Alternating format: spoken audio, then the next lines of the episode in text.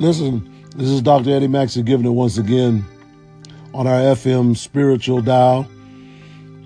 I want to introduce something to you that's very serious today, and especially for the Givner family, the Vassar family, our family. And I will title this, Why We Must Do the Work at Hand. There's a quotation by Edward Spencer that says, "Yet all that is gold is not that which doth golden seem." Ogden Nash said, "All that glitters is sold as gold."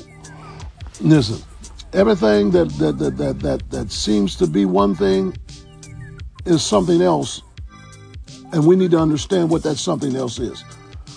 The Bible says that the men of Issachar were able to discern the time. None of us can discern the times unless we're connected to the life and the works of Yeshua Christ, our Lord and our Savior, who is the only connection, only the bridge between us and God as lost humanity. We are under siege, and we cannot deny it any longer. We need to stop denying the fact that the family is under siege in every aspect, from the north, the south, the east, and the west, that we could possibly imagine. Our families are facing a fierce and unprecedented challenge, one that may threaten the very existence of our family. Whether we're Givners, Vassars, or Barnes, or whatever, there is a threatening message that is coming from the enemy himself, and God wants to deliver us. God wants to save us. God wants to spare us. And God can only do that when we become a part of his kingdom. None of us are exempt from the ravages of the attacks on the family. And it all began with the head of the household, which is the man, the father, the male, the young man. The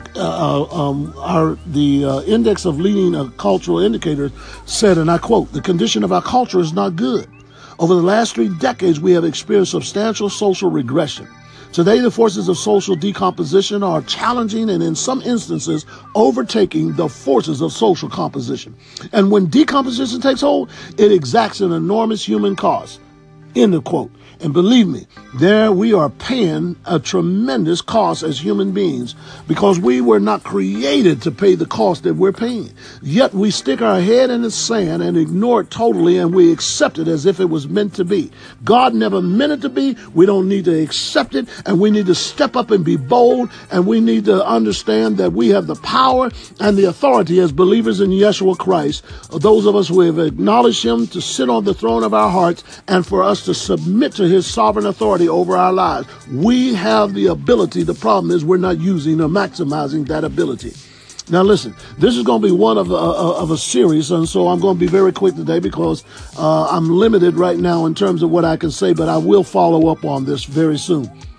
We have watched in horror and disbelief as a number of legitimate births have climbed over 400%, as divorce rates have quadrupled, and as the incidence of domestic violence has increased over 320%, as the percentage of children either abandoned or left to their own resources have quadrupled, and as teen suicides have skyrocketed at more than 200%, we have to be concerned. And our young people are being affected by this, which means our future is being affected by it as well.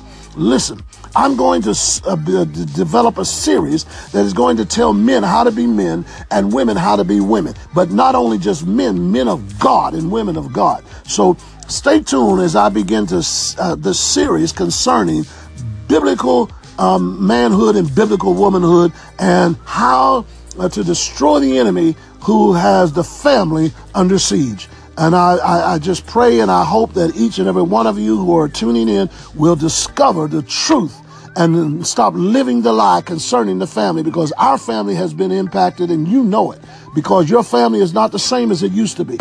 And I will talk to you further about this.